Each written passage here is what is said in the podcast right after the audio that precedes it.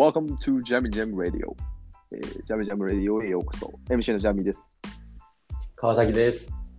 えーこの番組はアメリカのバスケットボールリーグ NBA についてちょっとだけユーロリーグについて、まあ、浅くもなく深くもない話をゆるくしていく番組です。はい。よよろしくお願いします。よろしくお願いします。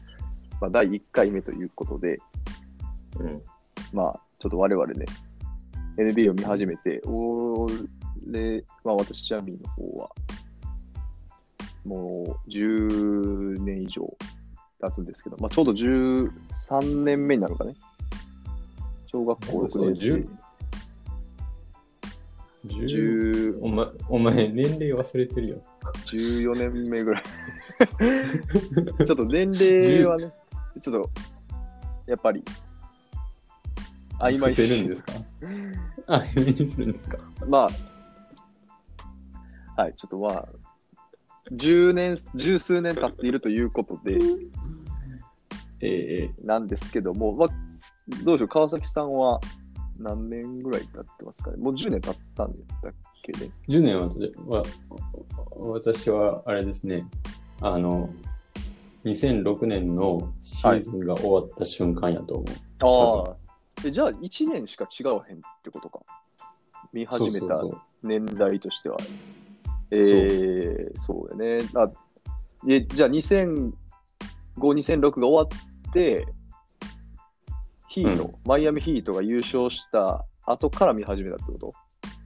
そう、だから、なんか初めて買った、はい。あの、雑誌のフープで、はい。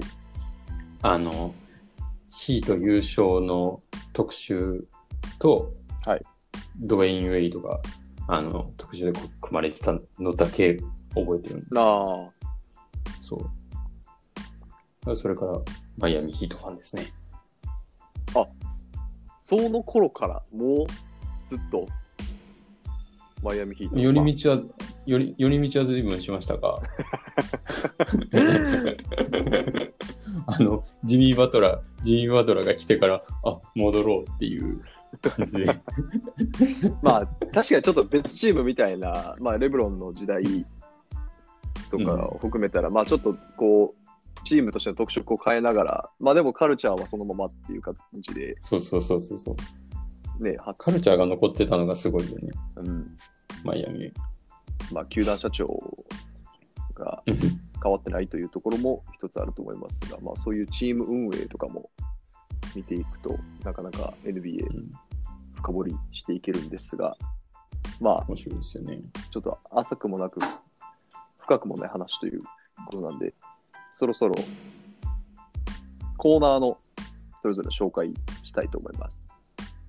うんはい、でも、あの、我々の、はい好きな選手トップ3とかないんですか？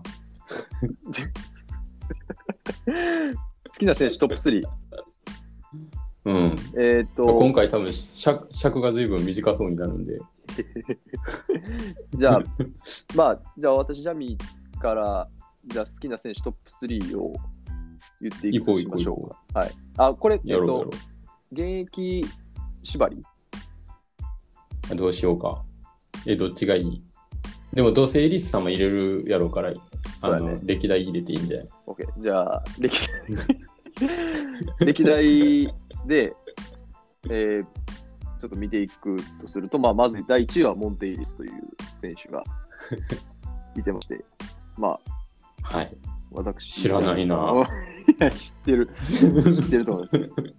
あの、実際ね、やっぱ NBA にいた期間としてはものすごく短いうん。ですけども、何年ぐらいですか ?10 年10年おらんぐらいですかおらんぐらいやね。うん。うん、だから、あんまり、まあ、10年いたら、すごい NBA では、NBA10 年選手と言われれば、うん。あの、大したもんだという動画が、あの、この間の佐々木クリスさんの YouTube で上がっていましたけれどあ、そうですか。はいまあ、八村選手が、その話題は、まあ、八村選手が10年選手になれるのかっていう、あそうそうそうそあ、八村君はなれるでしょ？う、やって思うんだよ、俺はやっぱり。ただでもまあ、そうそういう系の選手ですか？ら。まあ、でも、やっぱいろんなチームをうまいこと渡っていかんと、やっぱり厳しいまあね。ところがあるんちゃうかなっていう私そ、はい。私その話で言うと、あの、ま、マギーがはい平均は3、平均は3、4年って聞くから、うん、俺はこんなに NBA に入れて嬉しいよって泣きそうになってたのを覚えてますよ。めちゃくちゃ、でマギーって、なんか、結構つかめへんよね、選手として。なんかこせやなう、。なんていうの、こう、キャラとして、なんか、いいやつなんか悪いやつなんか分からへんまま、気がついたら、なんか NBA、あ、じゃ YouTube 見て、うんめちゃくちゃいいやつやったっていう。めちゃくちゃフレンドリーやめちゃくちゃフレンドリーなやつ。あ、そしてね、ちょっとモーテイレス、う修あもう訂正しますと、えー12年いてますね。長いですね。うん。あの、2005年ドラフトい。で、まあでも、言うて、2005年から12年の7年間のウォーリアーズ、ゴールデンステートウォーリアーズ、これが一番長いところで、まあ、インパクトも一番好きな選手の、うん。えー一番好きな選手の在籍年数をうん。忘れた。7年ですね。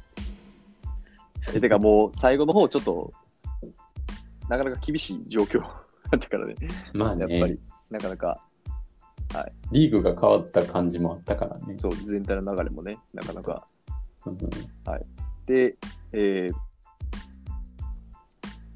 まあ、2位、5位、2位は、あまえっ、とね、誰やろ ?2 位。1位 しか決まってない。え、でも、え、でも現役から、まあ、選ぶとしたら現役、から選べるまあ選べる。まあ、言うて、まあ、ここでもレジー・ジャクソン出てきたらめっちゃ面白い。ううん。ちょ、レディ・ジャクソンって言おうとしてん、さっき。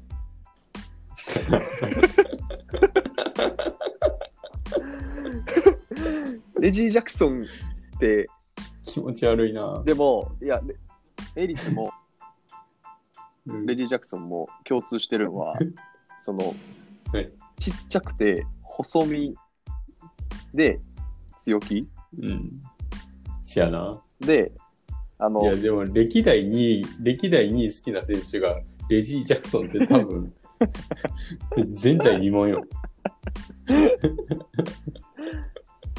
だってでも、まあでも、うん好みは分かりやすいよな。そういう。そうそうそう。あの、でも、ちょっとここで一線を隠したいというか、まあ、ちょっと理解いただきたいあ、のは、ネイト・ルビンソンじゃない。ネイト・ロビンソンではないことは分かる。そう。なんか、ちっちゃくて、スコアリングポイントガードが好きなんです。っていうところからすると、まあ一部のね、NBA 好きからは、あ、じゃあネイト・ロビンソンとか、えーブレビン・ナイトとか、レビン・ナイトは好きやろ。ブレビン・ナイトとかが、が好きなんやなって言われるんだけど、やっちゃうと、やっぱりタイ。プがもうそもそも違うかなっていう。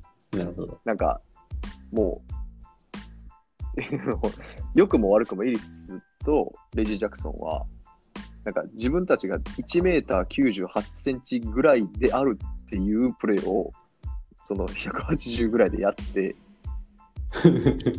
で、5年、もうちょっとあるけどね、身長。5年ぐらいあの通用して消えていくっていう。だって、レジー・ジャクソンはまだ消えてない。まだ消えてないその、まだ消えてへんねんけど、まだ消えてない。でもまあ、ちょっと今の現代の NBA では、やっぱり、その身長の高さとか、そそろそろ、うん、そうね。厳しいところがあるかもしれへんから。うん。トトリーバークとかはどうなんですか？トレバーあ、でも確かに似てると思う、トレイバーク。ううんん。そうやな。あの、やし、一番、まあ、ただエースじゃなかったっていうあ点がそうそうそうそうそうあの、エリスとレイジ・ジャクソンの2つ目の特徴としては、あの自分たちがエースになったら、その瞬間から衰退が始まるっていう。ちょっと評価も、そっからもうね、もう衰退しか始まらない。っていう、まあちょっと良くなさがありますよね。やっぱりだからスーパーサブとして活躍してた時の方が一番良かった。その We Believe Warriors の時も、うん。ウェリス、あのチームがまあ僕の一番大好きなチームで、まあそれはしばらくまだこれからも変わらへんやろなっていうぐらい、あの時の We Believe Warriors は好きだったんですけども、ああ、その時に、ちょう、うん、えーちょうど王朝と王朝の間やんな。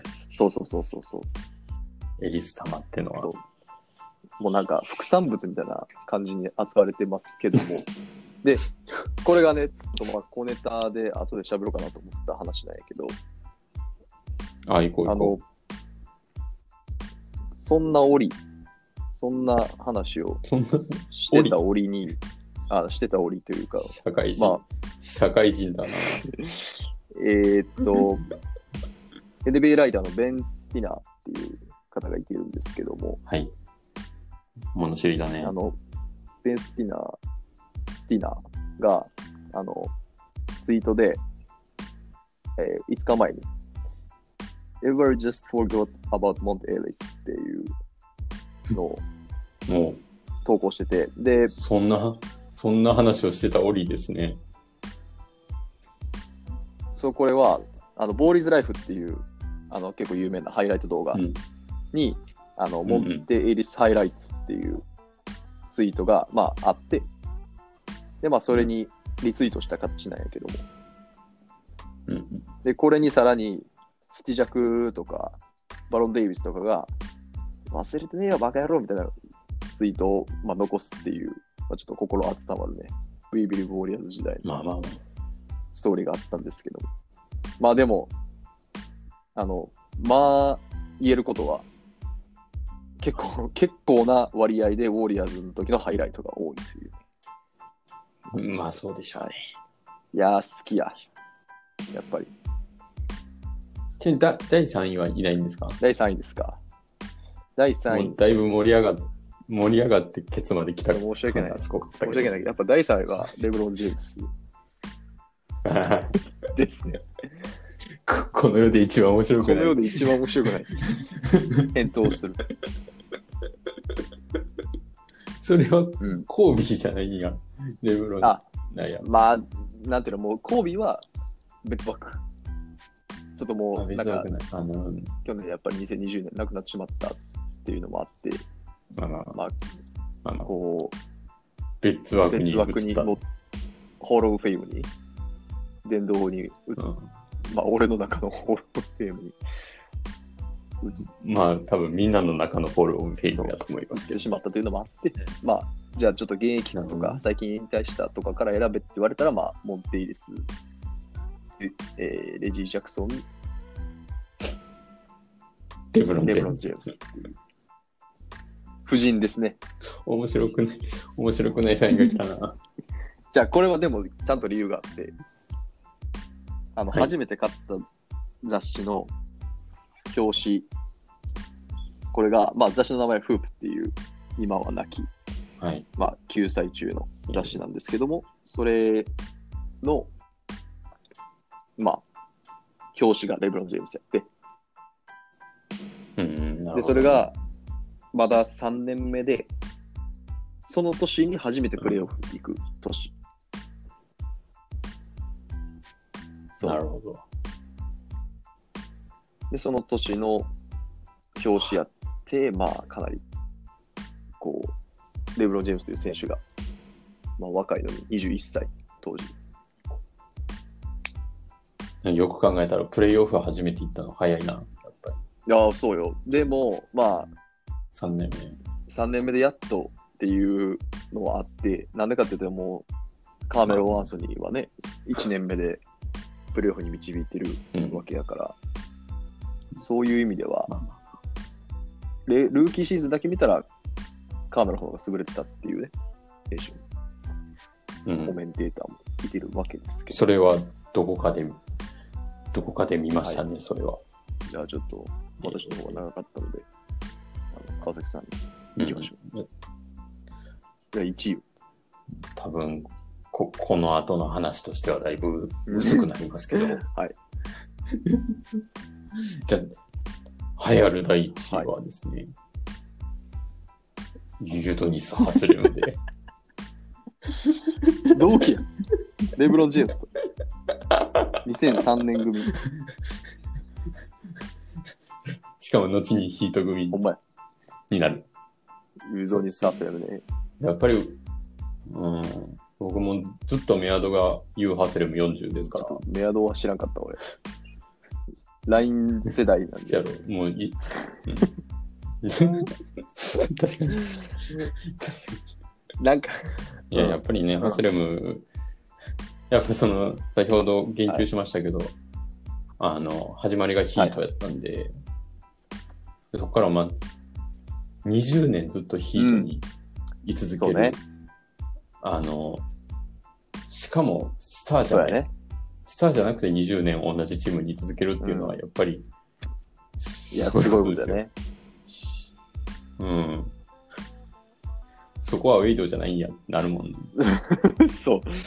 まあ、ウェイドはね実際、その、やっぱり、寄り道して、寄り道しちゃったからねあの、。一旦親子喧嘩みたいな、あの、球団社長のね、最初に、ちょっと冒頭申し上げたマイアミヒートの球団社長、パット・ライリーという方の元で、まあ、ドラフトされて見出されて、一度は NBA チャンピオンに、25歳の時はね、なったんやけれども、まあ、そこから、うん。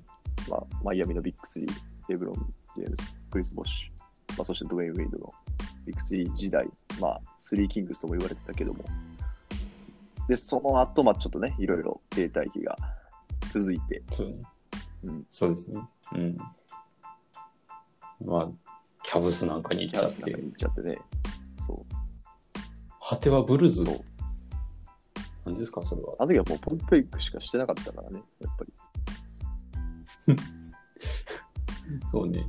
やっぱりヒートに帰ってきて、あやっぱりウェイドはウェイドやなってなったしな。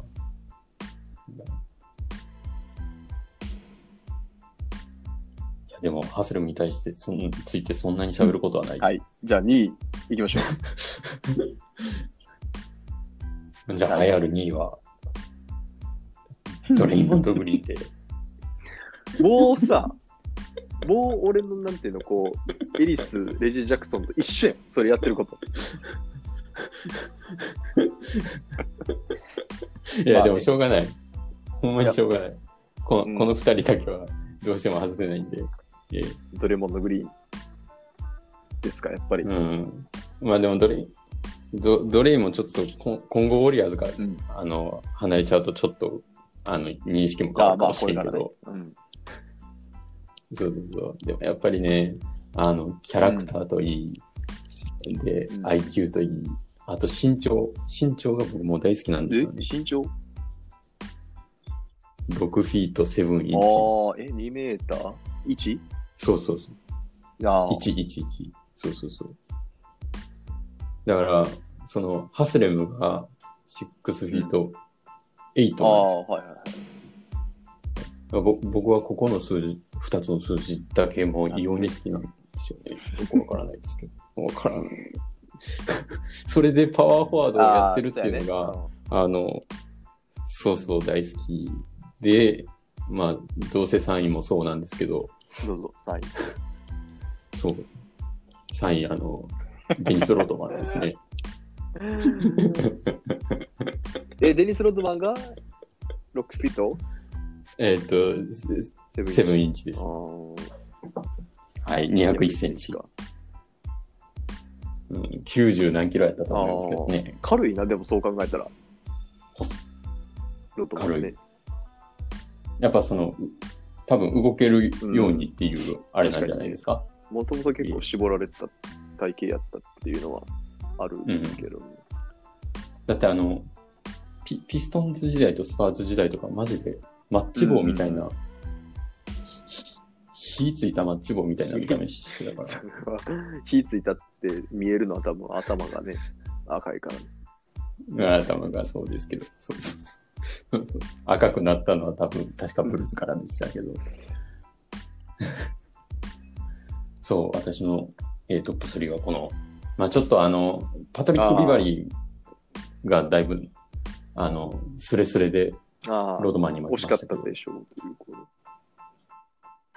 うん、なんかめ0.1点差ぐらいと気にせな。めちゃめちゃ僅差。そうなんですよ。だいぶキャラは立ったんじゃないですか、そうやね。まあ、そのうん。細身でスコアリングポイントガードやけど、ちょっとシューティングガードコンバートするには背低いですねという評価を下された2人、モンテイリスとレイジ・ジャクソンが好きな私、ジャミット、なんでしょう、こう、6フィート、7インチ、インチ、8インチがのパワーフォワードが大好きな川崎で。やっていきましょう。はい。では、うん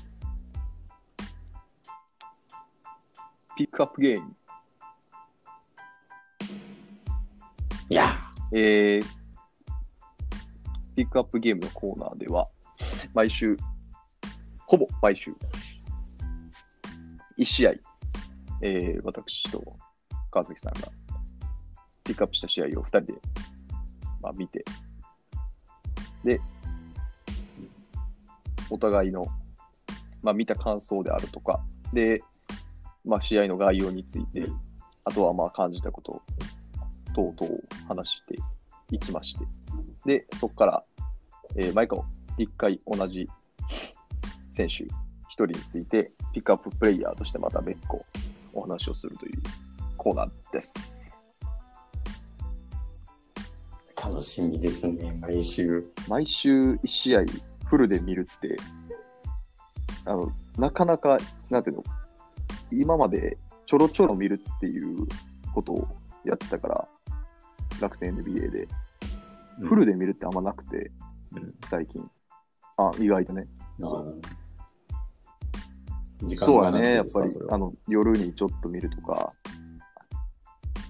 朝、うん朝はあんま見るんだ。会社の休憩とかで、ちょっと見るとかいうぐらいしかできなかったから。でもまあ、フルゲーム見るのはいいことやね、やっぱり。全体の流れがすごい見えるし。そうね。いや、はい。うん。面白い。面白いよな、やっぱり。はい。で、えー今回ピックアップした試合ですけども、えーアメリカ現地時間6月7日、失礼、1月、アメリカ現地時間、どれが来るんですか？どれが来るんですか？どのゲームが来るんですか？楽しみだな。えー今回ピックアップした試合がアメリカ現地時間2021年1月6日ですね。に行われたロサンゼルスクリッパーズ対そんそんなに細かく言わんでええと思うんですけどのね。試合で108対101でご、えークリッパーズの勝ち。で、えートップうん。スコアラーは、トップスコアラーまで見るんですか？ポールジョージポール・ジョージ21見てポイント、なかったですよカワイ・レナの21ポイント。で、エリック・パスカル。が19ポイント。はい。で、19ポイントう。ん Wi-Fi がクソだ。ちょっと待ってください。そうですね。えーいいですよ。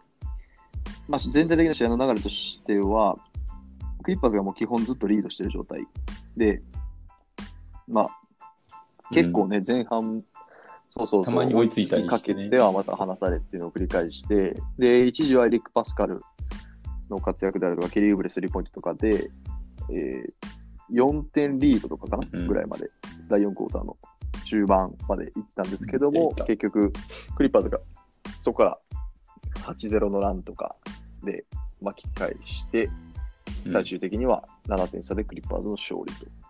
で、今回の、まあうん、この試合が行われるまでの注目選手っていうのはもちろんステフ・カリーだったわけですけども、はい。あの、そうですね。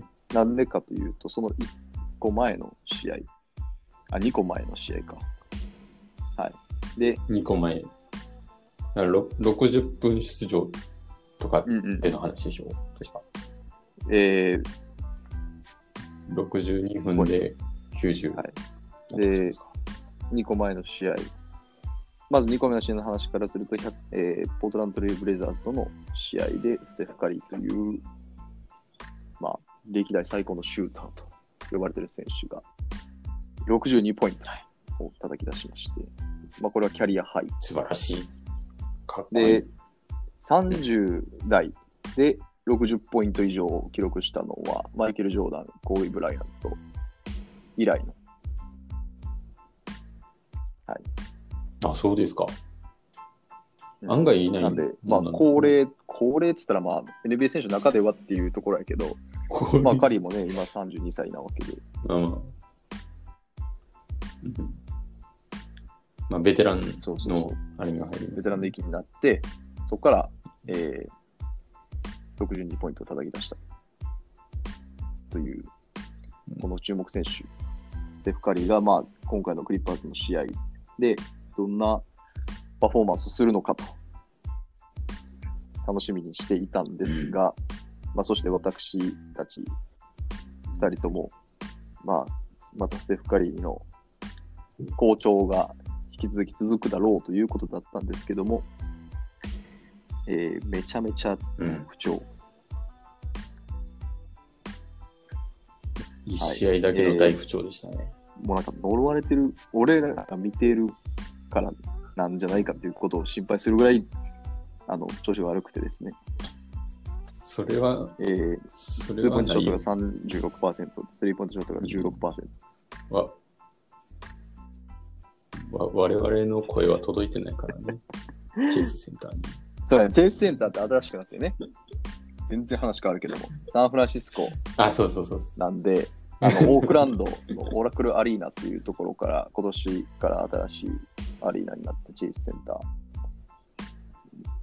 ーになったわけですけども、ちょっと、まあ、オークランドは。ちょっと私も行ったことあったところだったんで、オラクルを。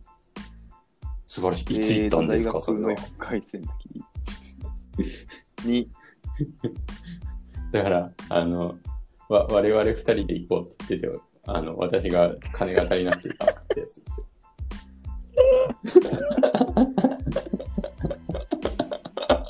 そやば卒業旅行で行こうそうやったっけ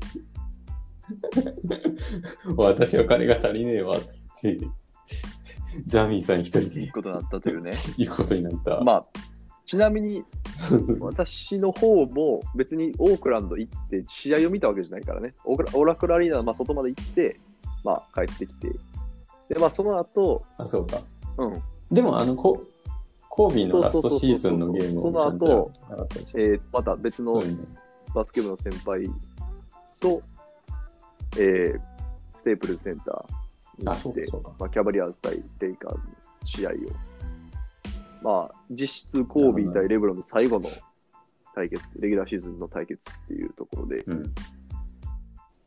まあ、うん面白かったですけども、まあまあ、若干それましたが、ちょっとピックアップゲームとか戻るとですねま、したね。まあ何せ、今回、あの、クリッパーズうん、ディフェンスがものすごく良かった。はい。いや、もう、よかった。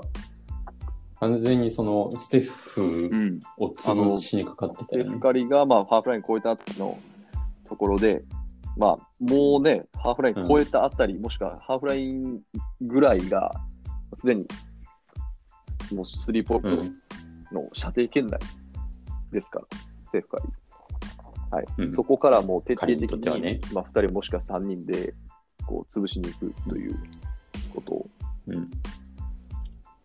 基本、あの、サージーバカがん。ダブルチームをしに行ってっサージーブカていう流れですよね。が、まあ、動けるねう、んやっぱり。まだ、全然、足がちゃんとついていくので、そのうん。センター、もしくはパワーフォワードのポジションのサージーバカだったとしても、その、スリーポイントライン付近、もしくはそれ以上、パあのハーフラインに近いところまで行って、あのうん。トラップを仕掛けるであるとかっていうところが、かなり引いてきた試合。で、やっぱりちょっと厳しいなって思ったのは、まあ、やっぱり、クレイ・トンプソンが、はいうん、もう一人のゴールデン・ね。ステート・ウォリアーズを象徴する人、もう一人のシューター、クレイ・トンプソンがおられないので、うん。こう、ステフに一回集まったディフェンダーが、その、戻れるんよね。やっぱり、ステフ・カリーがパスをさばいて、まあ、ケリー・ウーブレであるとか、えーアンドリュー・ウィギンズ、このあたりのウィングのプレイヤーに渡すんやけども、もうすぐスリーを打つという選択肢があんまりなかったりとか、まあ、打てたとしても、そのマークがあんまり、ヘルプのマークが外れていない状態でもらうことが多いので、そこからこう、また攻撃をうまいこと展開できないっていうことが、って感じでしたね。あとなんか、こうやっぱ、ケリー・ウブレがね、だいぶウォリアーズに入ってきて、あの、そうやね。スリーを外しまくってる。全然、全然あかんかったね。っていうのがね、ちょっと最近マシになったけど、一時期なんか13分の1とか、なんかもうそんなレベルでうん、調子が悪くなっていて、うん。どうした？どうしたと？なんか多分、うん。ほ本人もなんか気にしてうん。るうん。気がするんですけど、その、だうん。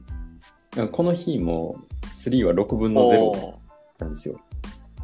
で、ーはい。なんか記憶が正しければ、大半、あの、第1クォーターで打ってるんですよね。で、まあ大、ほとんどはあのファーストハーフで打ってて、そので、セカンドハーフになってから、あの、きはいちょっと気にしてカットインするか、無難なパスになっちゃってるっそうね。ていうそうやね試合がしかも、結構多い。まあ、スタッツレベルで見ると、そのケリー・ウブレ、アンドル・ウィーギンズ、まあ、ドリーモンド・グリーン、ステフ・カリー、まあ、みんなこ、このスコアに至っては、プラスマイナスでいうところ、全部マイナスで、で、全部マイナス。リザーブがそうそうそう、ワイズワイズすらもまあマイナスになってて、で、むしろリザーブ陣そううんの、あの、デミオン・リそー、エリック・パスカル、ケント・ベイズモア、ブラッド・ワナメーカー、ケボン・ルーニー、うんこのあたりが、プラスマイナスでいうところのプラスやったので、まあ、むしろ、セカンドイニットがよく働いたということですね。そう。でもけ結構今週の2試合、キキングス戦も見たんかな。なんかやっぱセカンドユニットがいいなってそうね。のは思った。ウォリアーズ。なんかその、多分第一オプションが結構固まってるから動きやすいんやろうな、みたいな。どのユニットでも。そうですね。っていう。はいで、まあいい、今回、ピックアッププレイヤー。これが、もう前置きしたから分かると思うんですけども、まあ、今回、ウォーリアーズ対クリーパーズの試合の、ウォーリアーズの中から、エリック・パスカル。誰ですか、それは。浅くもなく深くもない NBA ポッドキャストの一番最初の、まあ、ピックアッププレイヤーにはふさわしい。プレイヤー。ふさわしい。だいぶ深くもないし、浅くもないで。すけども、まあ、さっと、うん。えー流すと、トランザクションをちょっと見てるんですけども、えーっとね、はい。指名権がレイカーズからペイサーズのロイ・ヒバートに行って、ペイサーズの、あーごめん、ちょっとこれカット。長い、これ。えー、まあ2019年の ちょっと言い直すわ。トランザクションってすげえな。全然違う話だけど。バスケットボールレファレンスのトランザクション。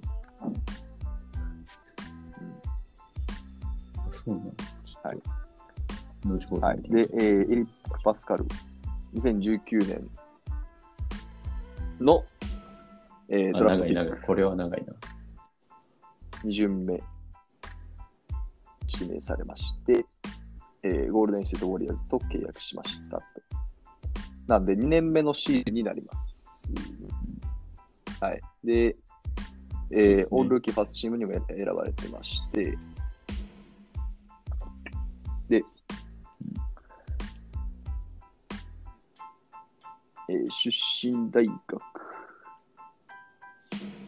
どこやったっけ？ビラノバ大ですね。はい。ビラノバビラ、ノバ大って他に誰がおったっけ、ビラノバ大です。ちょっとそこまでは知らないですけど、はい。まはいあ、。そこまで行くと深い話になるんじゃないですか？まあ、うーん、AAU とかでドロバドロバン・ミッチェルと一緒にプレーしたりとかしてたというのが、はい、簡単な履歴としてありますが、まあ、えー身長198センチで体重116キロ。で、まあ、川崎さんからさっき6、7フィート、100えー201センチ、203センチあたりの選手が好きっていう話があったんですけども、結構このね、198センチ、俺6、6、はい。6フィート6インチっていうのは、まあ、る。もう2000、えー、と1990年代から2000年代をのバスケットボール NBA を知ってる人は、かなり馴染み深い身長やと思うんですけども、えーえーえー まあ、そうですね。ただ、ねあの、まあ、なんでそれがはい流行るかっていうと、まあ、マイケル・ジョーダンが198センチ。で、確か98キロとかで。登録してたと思う。で、コービー・ブライアント。何を隠そう、コービー・ブライアントも198センチ。で、まあ、あ、そういう100ことねキロあたり。はい。私私結構あの、チャチャールズ・バークレーって98いやー、ちょっと待ってください。198。198 6とかで登録してなかった？な、確か。ちょっとお待ちを。いや、今ほんまにパッと思いついたけど、チャールズ・バークレー感すげえなと思って。ああ、エリック・パスカルがってこと？そうね、そうそう確かにそう。198のあそう110 198キロ台ってことやろ？要は。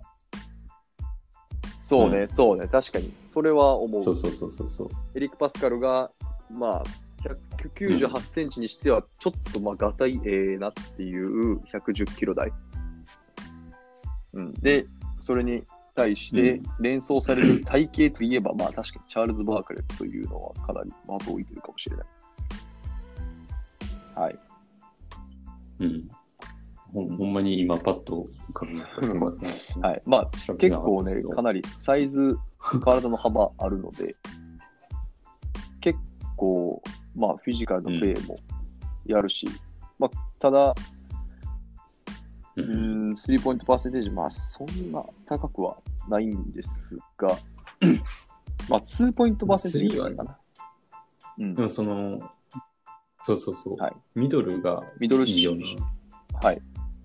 あ、どうぞ。でしかも、あはい。いや、その、うん今シーズンの、その全試合のそれぞれのスタッツ見てるんですけど、フィールドゴールパーセンテージ、パーセンテージが、えっとね、3試合目から軒並み50%を超えてるんですよ。そうね。かなり高い。かまあ、かなり。うん、83%とかあるしね。6分の5。うん。3がね、まはいあれですけど。まあ、かなり効果的に活躍をする選手というイメージがついてきたので、まあ、これからもウォリアーズでかなり短い時間ではあるけれども、使いつ使われ続けるんであろうっていうことと、まあでも、これやったらチームのスタメンとしても活躍ある程度はできるんじゃないかなと思ったりしたりするんですが、まあもちろんウォリアーズのままね、行ってもうん。だけれども。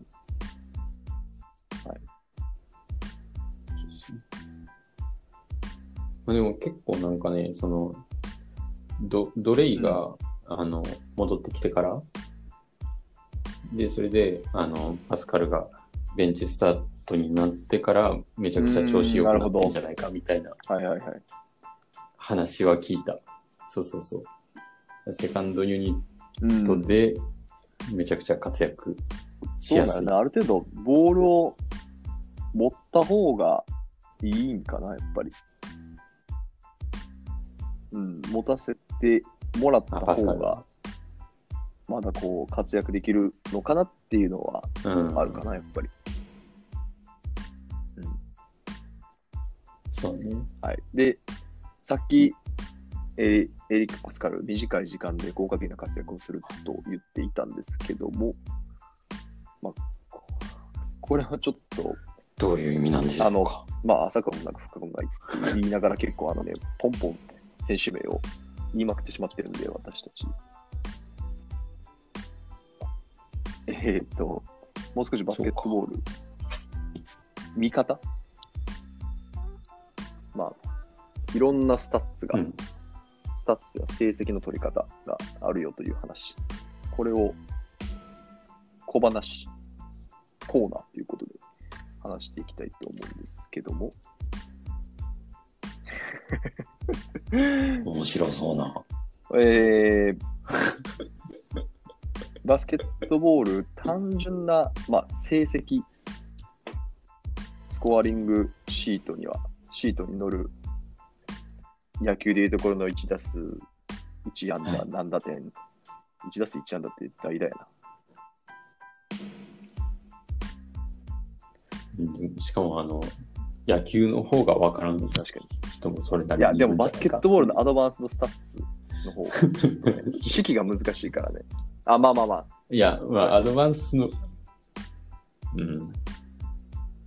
まあ、そうわ、かりやすいね。トラディショナルな方やったら、多分、はい。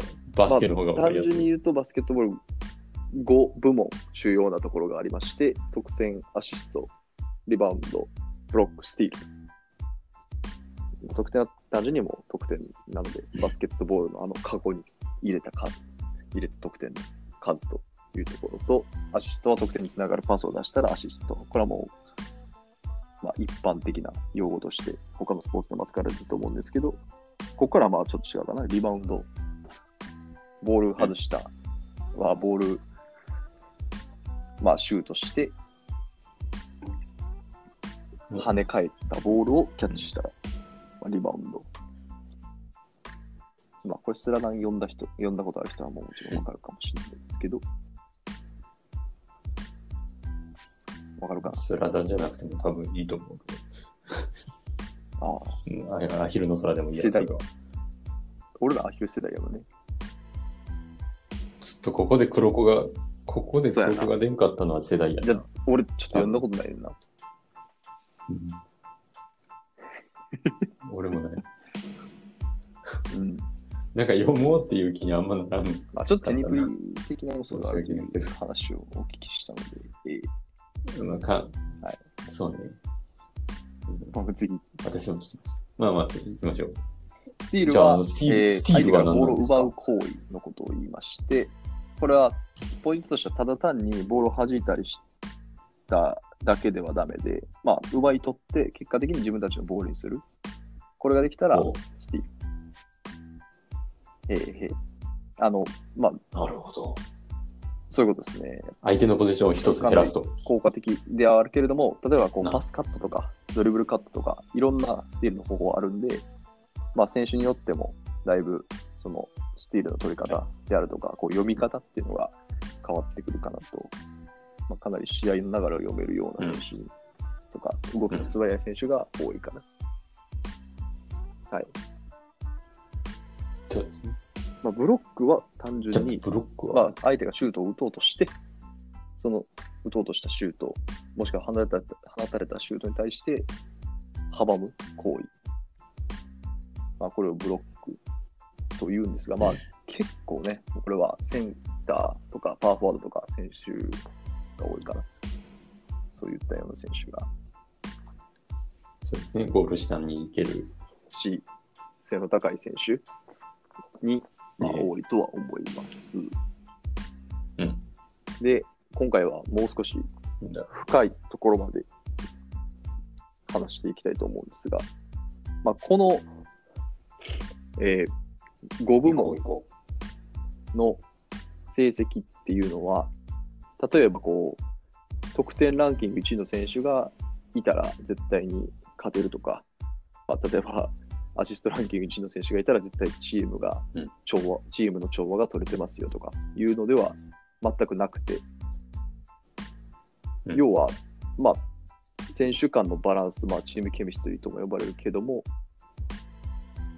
それが初めて、それが調和して初めてチームが勝つという流れになる。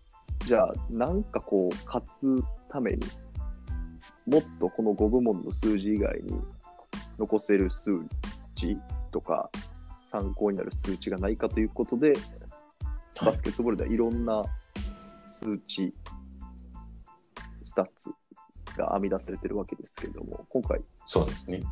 えー、紹介するのは、PER ということなんですけど、わしわしと言ってほしいんですけどね。まあまあ、ここから学んでいきます。えー、これはね、プレイヤーエフィシンシーレーティングな。んですけども、計算がな。えー、まあ、これね、日本語に言ったらどういう日本語が一番いいんやろなっていうのを今日考えてて、まあ、でも、エフィシエンシーっていうか、単語が入ってるので、まあ、選手が、選手一人が1試合に与える影響度合いと考えてもらったらいいかなと思います。うん、で、うん、あの、やっぱりバスケットボールは、フル出場ってのはあんまなくて、48分間 NBA の試合やるんですけども、その48分間をフルに出すっていうことは、まあまあ、そんななくて、まあ、特に、うん、この時代は、やっぱり選手の体調管理、健康、体のケア、えー、うん、あるので、まあ、2分とか3分とか、まあ、そんなあたりの時間を休むんやけども、例えば、その48分のうち40分で出る選手がいて、で、残りの8分間、ものすごいチーム調子悪いなっていうことが、例えばあったとしたら、その選手の影響度は40分における、48分間のうちの40分における、その選手の影響度合いがものすごく高いんじゃないかと。うん、まあでも、これは、ただ、さっき言った5部門の数字では、なかなか測れないということで、編み出されたのが、このプレイヤーエフィシシーレイリー。で、まあ、もう一つの側面があって、これは、あの、時間の概念も入れてですね。はい。時間の概念。何ですか、うん、とか、当時の、あ、時間の概念、えー、ね、当時というかそ、ね、その、リーグ全体の平均というのも取っていて、うん、えー、た、うん、そうですね。その年代別にならないようにね。そうです。なので、土俵を一緒にするように。えー、現代と、まあ、かつての世代と、もっともっと前の世代とを、ある一定の基準で比べられることができるんじゃないかというところで、うん、PER が生み出されている。はい。で、まあ、式を説明すると、こう、うん、私もそんなにね、全部を理解してるわけじゃないので、本当簡単に言うと、えー、最も平均的な影響度合いを残している選手の数字が15になるように設定されていると。ということは、えー、影響力が半分より低い選手っていうのは、その PER は0から15。まあ14.9あたり、はい、14.9じゃないですか。で、15ですか。15から、すいません。えーはい、30ですね。まあ、中央値が15なので、えーうんえー、30までいっている選手。このあたりは、かなりリーグとしては影響度合いが大きい選手なんじゃないかということが言えます。で、うん、えー、今回のウォリアーズの成績に見てみ見てみますとですね、まあ、もちろんエース、ステフ・カリーっていうのは、このウォリアーズの中で最も高い PER の数値、27.3という数字が今年出ていますね。そうです大体。を超えるとスーパースターと聞きましたが、うん、数値の中でスーパースター、であるかどうか、PR の中でその数値の中でスーパースターかどうかを測るんやったら、大体27からがもうスーパースターであり、チームのもう本当欠かせないエースっていうような立ち位置になる。で、なるほど。まあ、30を超える選手っていうと、まあ、日本語で言うとこう、バケモンクラス。うん、も歴歴代う、その、例えば5年後とか10年後とかにも、このシーズンのこの選手はもうほんまに誰にも止められなかったなとかいうような、うん。だリーグ MVP やね、スーパースターの中でもナンバーワンにうん。なる可能性がものすごく高い数値になってくるんですけども、今シーズンのステフ・カリー、まあね、クレイ・ストンプソンも、クレイ・トンプソンとか、相棒がいい品というのもあって、27点数という高い数字を叩き出してるんですが、ここで川崎さんにちょっと質問があるんですけど、じゃあこれ2位は、答えられる誰でしょださい。うか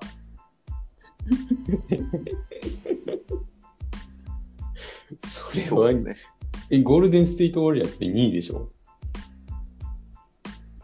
それはだってクレイがいない今ドレイモンド・グリーンでしょ。はい。まあ、それはドレモンドグリーンはやっぱりねチームには欠かせない選手で、ょ先ほど、先ほどね、川崎さんも言ってましたけども、い。や、そうですよ。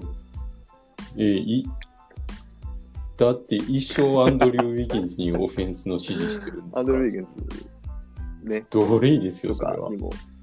一生支持されてて、うん。ゲリューブレもあんまりまだ、一生支持されてフォーメーション覚えていないので、うんドレモンド・グリーンが全部覚えているから、支持しまくってるということもあるんですけども、実は、うんあ、それ、これは手振って飛んでたもんね、それ。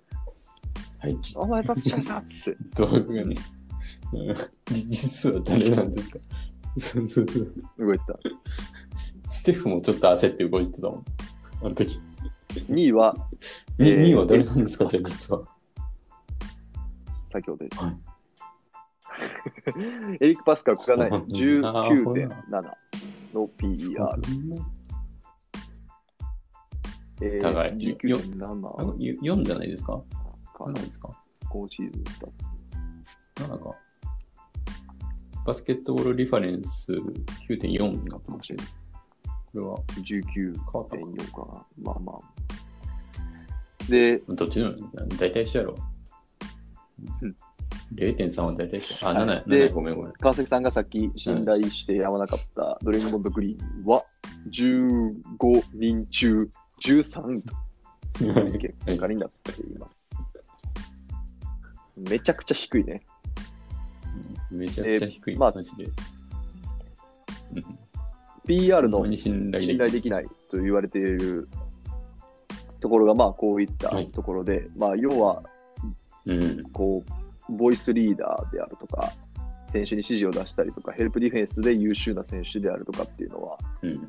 さっき言った影響度合いは、もうドレイモンド・グリーンが入った瞬間に、あの、ウォリアーズのディフェンスが良くなったりするので、間違いなくドレイモンド・グリーンは影響力な絶大な選手なんやけども、スタッツシートにね、さっき言った5部門、得点、リバウンド、アシスト、ブロック、スティール、というところの数値っていうのは、あんまりドレイモンド・グリーンに残さない選手なので、確かに取ってないぞ。えー PER としては、なんと7.1。うん。もう、成績で言うと頑張りましょうみたいな状態なんですが、まあ、皆さんご存知、そして川崎さんもご存知の通り、PER 低いんですけど、間違いなくドリモンドグリーンはチームに欠かせない存在であると。まあ、この辺があんまり測りにくい数字なんですが、エリック・パスカルは、それに対してね、エリック・パスカル、まあ、得点もリバウンドもアシストも、まあ、はい。平均的にしっかり残しているので、えーっと、得点で言うと、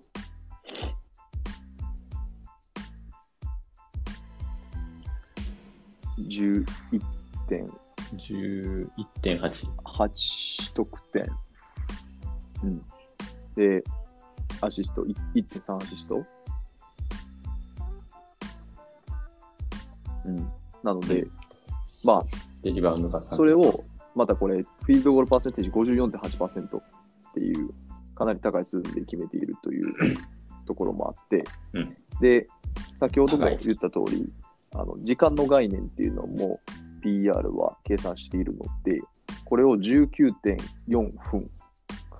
これはチームで、まあ、スタメンじゃないということもあるんですが、えーチーム6番目の出場時間で2番目の PER を残していると。これはね、かなり効果的な活躍をする選手って最初に言ったと思うんですけど、それがかなり、まあ、PER と、まあ、ミニッツパープレイド、何分出てるかっていうのを掛け合わせると、かなり効果的な選手であるというふうに思えるというところですね。はい。で、こういったうんアドバンスドスタッツと呼ばれる、ただの主要5部門のスタッツだけではない、パーセンテージであるとか、PER などの数字、これ全部アドバンスドスタッツっていうんですけども、このあたりをもう少しね、深掘りしていこうと。来週以降もしていこうというしていきたいですね。お楽しみということですね。うん。はい。もう楽しみ。はい ツツイッターの宣伝とかダメですか？ねこれは。えー、ちょっとね、最初なんでね、もう、順番がね、もう、すごい、すごいぐちゃぐちゃになってるんですけども。はい。えー、いや、でもツイッターの宣次回のこの辺りであるとか、えーさっき申し上げた PR の数値であるとかのリンク等々、情報共有などなどは、Twitter、アットマークジャミジャムレディオ、えースペースなし、ジャミジャムレディオ、スペースとか、アンダーバーとかあるやんスペース。はねえだろう。あースペースは無理か。スペースはないやろう。まあまあ、その、えーはいはい。スペースなし、何も記号なしの、アットマークジャミジャムラディオ、検索していただくと、公式ツイッター見れますので、うん。そちらをチェックしてください。便利ですね。はいありがとうございます。はい。フォローしてください。さあ、そろそろエンディング。えーエンディングのコーナーそうですね。では、まあ、ちょっとね、2人から面白かった、今週面白かったネタ、もしくは小話というのを募集しているんですけども、川崎さん、何かありますか？ちょっと見てなかった。はい。えー、ちょっと見てなかったな。ちょっとまあ、じゃああ川崎さん、ちなみに、えーっと、ちょっと、大変忙しくしてお好きな。選手だけ言って、あのうん、僕たちのあの、はい 若干のパーソナリティを言うの忘れてたんやけども、えー、川崎さん、ちなみにどこに住んでるんでしたっけ、はい。ななんか悪い。ぜ全然違うね。どうして僕はウクライナ。ウクライナ？あれ、ウクライナやったっけ？ごめんごめん、ちょっと忘れた。ウクライナに住んで、ウクライナの、あの、伝統民族衣装を、えーアンティークショップに出して売ってるっていうことやっそうそうそう。あ、ほ、あ、そうか、そうか。いや、違そうういう違う、あの、縫製して、縫製して。そういう感じ？あ、え、パリ。あの、あ、え？パリです。パリに住んでたっけパリ、パリに住んでます。ええ、パリで？はい、トニー・パーカー見たことあります。なんでや？それは嘘やけど。う んちょっとなんか、えー、川崎さん、結論が今欲しいなと。でおられて、何やってるんでしたっけ？結構いろいろやってるね。あ、ニートやってるんですか？うん、ニート？が。いや、でもニートですよ、今。ちょっと、うん。まあ、ちょっとニート。仕事、仕事探してます。ウェブ、ウェブの宣伝とか。あ なジャジャミーさんは、いや、それは大丈夫です。ジャジャミーさんは何か、えーと何かやられてるんですか？本、どどこにいるんですか？あなたは。日本の中で、まあ、会社員。という職業につきつつ、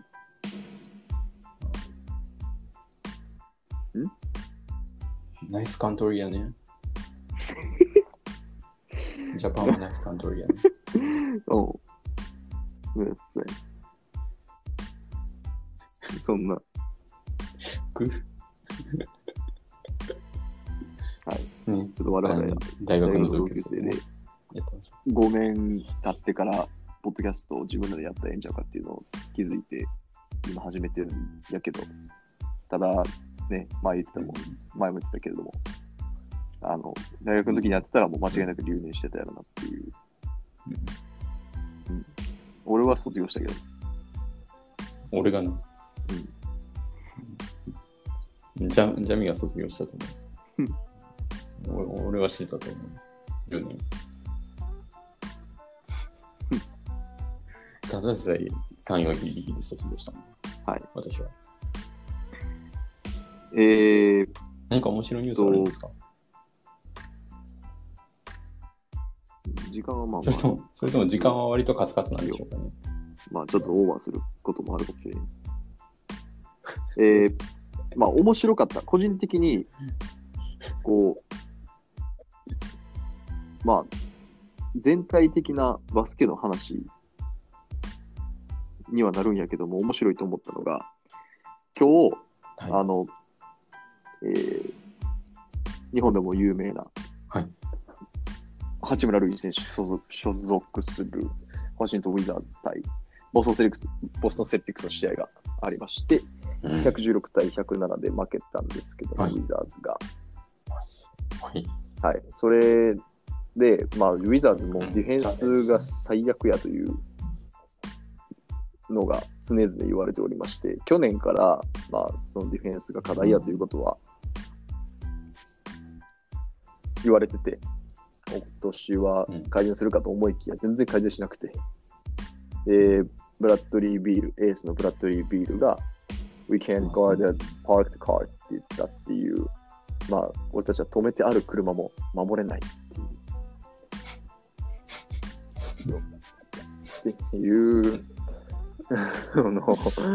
まあ、なんかコメントを残して、ちょっと今話題になってるんやけど、まあ、こっからちょっと言わしていただきたいのが一個あって、あの、We can't guard a parked car って言ってるそばで、トロント対サクラメントキングス、トロントラプターズ対サクラメントキングスの試合を皆さんぜひ見ていただきたいんやけども、もう、車守れへんやったらもうその車ぶっ飛ばしたれっていうぐらいに、えーうん、116点で We can't, we can't 116点は可愛かった。るのはもう可愛いと思えるぐらいもう大乱発でもうもうみんなみんな入れまくったみたいな試合になってまして、えーなんとオーバータイムなしの144面対白かったね。123で、えーラプターズの勝利。俺、これさ、電車の中で見られん。見たんやけど、今日ちょっと帰りの電車で、あの、ツーポイントショットのお互いのうんパーセンテージ、俺いつも最初に見るよね。でその後スリーポイントショットを見て、まあ、フィールドゴール全体見てっていうことするんやけど、うんなんでかっていうと、そのスリーポイントってあんまさ、こうなんかみんな、みんな打つから、今。まあ、とりあえずこう、ツーポイントショットが、例えばそのペイントであるとか、ミッドレンジを支配できる、できているなっていう基準で見るんやけど、今回の試合、トロントが63%で、確かに。もう、サクラメントは66%。ほとんど決めてます。あの、なんていうの、もう、ドライブスルー状態で、えーハイスコアリングゲームになっていって、もう思ったのは、もうワシントンもこの作戦どうやと、やっぱり。今回116点取られて、あの、セレティクスに負けたけども、130点ぐらい取って 勝ったらええんちゃうのって、まあ、素人は思ってしまうような、今回のゲーム。えー、ただね、あの、まあ果たして素人かどうかは真の問題は、あの、107点取ってるうちの41ポイントがブラッドリー・ビールやということ。うん。そう。3号まあ、が前の試合でも57 60得点してたもんな。ブラッドリー・ビール。そこからちょっとね、惜しかったんやけど。はい。っていう、えーブラッドリー・ビールのコメントが、まあちょっと今回、面白かった。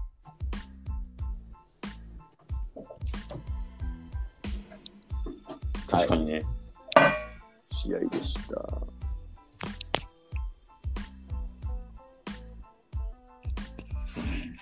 そう。まあね、毎週何か面白いことそういう意味ではツイッターとかかなりいいツールよね、やっぱり。うん。コネタが集まってくるし。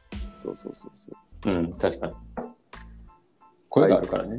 そういう。うんということで、来週のちょっと日程だけ決めておきますか。はい。えー、また同じ感じする16。はい。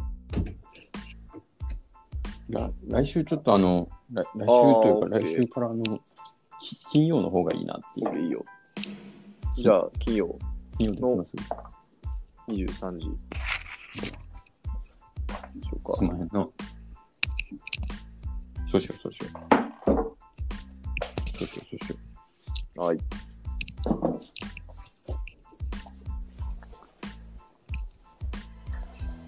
よっしゃ。う。ちょっとこれで一旦やってみるけど、今時点で74分やろ？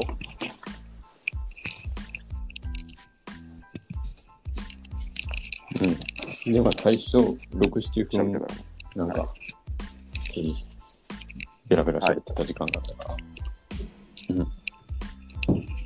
うん。ちょっと編集してみるわ。でもそれなりにカットするところもあるでしょうし。いや、やっぱ話すの難しいな。うん。まあそれはおいおい。なんかこう、うん、面白くないしな。台本っぽくなっちゃってもね。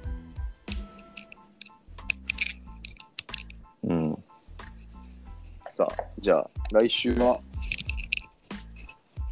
えー、15日に収録予定です。はい。では、まだ来週。それ、あれにする、エンディング、また来週。川崎さんが、また来週。毎回。